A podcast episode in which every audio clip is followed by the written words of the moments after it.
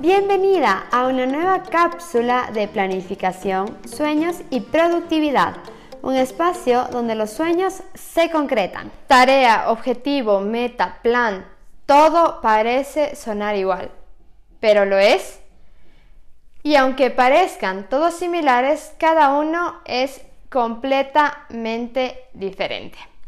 Hello, hello, bienvenida a este nuevo episodio en el que seguiremos probando y entendiendo un poco más a profundidad cada uno de los pilares que trabajaremos en el reto Desenrédate.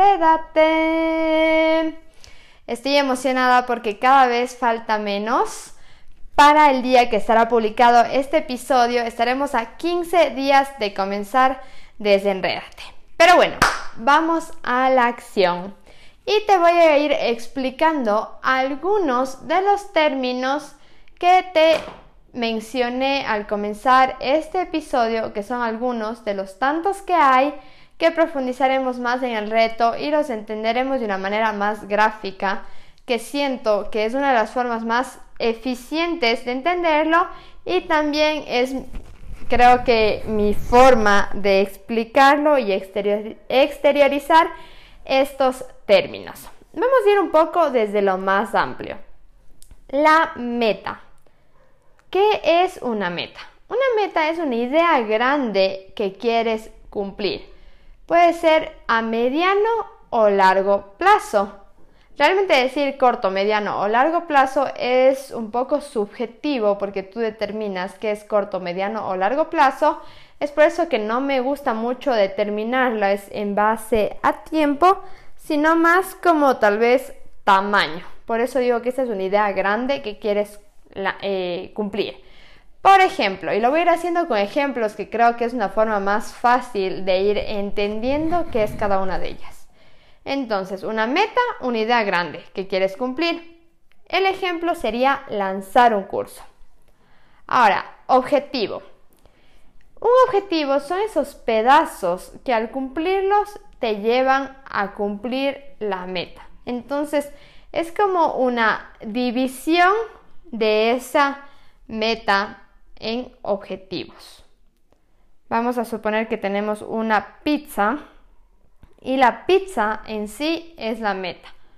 Los objetivos son cada uno de los pedazos, porque cada pedacito al unirlos se hace la meta, que sería la pizza. Pero bueno, pusimos el ejemplo del curso. Entonces vamos a poner ahora un ejemplo de cuál sería un objetivo dentro de lo que nos llevará a cumplir el lanzar el curso. Uno de los objetivos, por ejemplo, sería crear la página web donde se va a vender el curso, crear los contenidos del curso, preparar un lead magnet con el que voy a vender el curso.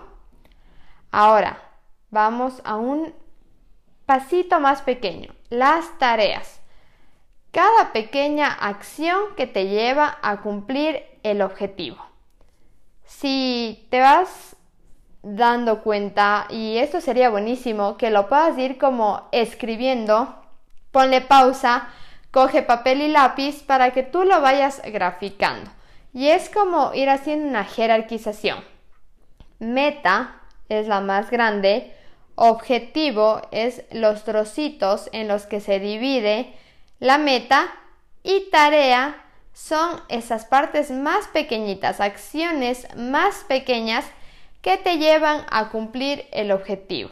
Por ejemplo, dentro de lo que teníamos la página web, que es el objetivo, tenemos ya el diseño de la página, el copywriting, eh, instalar WordPress o la plataforma que utilices, comprar el dominio.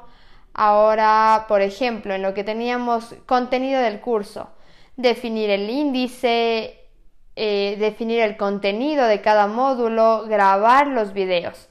Esas son ya tareas que son cada vez más específicas. También a medida que lo vamos a hacer más pequeño, son tareas ya más puntuales.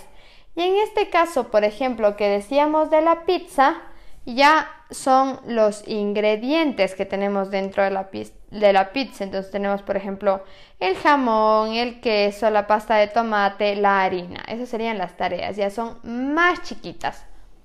Y ahora nos vamos al plan. El plan es el paso a paso que te lleva a cumplir cada uno de estos steps. Determinar el orden de las cosas, cómo y cuándo sucederán. Esto es el plan. Entonces, de cierta forma, cuando nosotros decimos, tengo un, el plan de lanzar un curso, sí podríamos decir, tengo el plan de lanzar un curso cuando ya tengo un paso a paso. Ok, esta semana voy a hacer esto, el próximo esto, el, el curso se va a lanzar en esta fecha. Pero si realmente no es que ya tienes una estructura de cómo va a ser un proceso, un paso a paso, Sería más factible decirle, por ejemplo, mi meta es lanzar un curso. Porque sí, ajá, tienes esa meta, aún no tienes el plan. ¿Cuál va a ser el paso a paso? Estos son términos que simplemente te llevan a entender de mejor manera cuando alguien te explica términos sobre planificación, productividad, pero también tener más claridad en tu mente. A ver, ¿Cuál es un orden? Porque a veces, como hablábamos en el episodio anterior de lluvia de ideas, es tener todo un caos mental que ni siquiera sé dónde corresponde cada uno, pero vamos por ello. Entonces, ahora sí digo, ¿cuáles son las metas? Entonces vamos por esas grandes. Luego digo, ¿cuáles son los objetivos que me llevarán a cumplir cada una de esas metas? Y dentro de objetivos, ¿qué tareas tengo que cumplir? Ajá. ¡Qué claridad! Entonces, de esta manera, cuando ya tengo todo estructurado, ahora sí me puedo ir a un plan de acción. Ahora sí puedo trazar ese paso a paso. Entonces, como lo vas notando o si lo pudiste hacer de manera gráfica y realmente cogiste tu papel y lápiz, pudiste notar que es como una jerarquización, como te decía, y que también unas van encima y otras abajo y abajo, como que le vas poniendo como una familia que complementa todo. Y como te decía, con esto podrás estructurar de mejor manera todo lo que tienes en tu mente. Y esto lo vamos a hacer de una manera increíble dentro del reto. Es una de mis partes favoritas y esto te va a llevar a que puedas tener todo en orden y cumplir todo lo que te propones de manera eficiente. ¿Por qué? Porque el momento en que tienes como ya todo esto claro, vas a saber exactamente cuál es el paso a paso, qué nomás necesitas, incluso para determinar tiempos, porque a veces queremos lanzar un curso y digo, ah, lanzo en dos semanas y no sabemos todos los pasos que tenemos que cumplir para llegar a ese resultado y luego estamos, es que no alcanzo, es que ya ahora me falta esto, pero es que no sé qué falta o lanzo y no da el resultado que quiero y es porque me salté steps, porque me faltó un paso, porque no hice cosas que eran importantes. Por eso tener este mapa, esta claridad mental es realmente una estrategia increíble en nuestro proceso de creación. Y esto es otra hermosa dinámica que haremos en el reto Desenrédate. Ya nos vemos en 15 días. ¡Qué emoción! Si aún no te has registrado, recuerda hacerlo en el link que está en la descripción de este episodio o en cualquiera de los links de nuestras redes sociales. Y también te recuerdo que al registrarte vas a recibir un correo con el acceso al grupo de WhatsApp.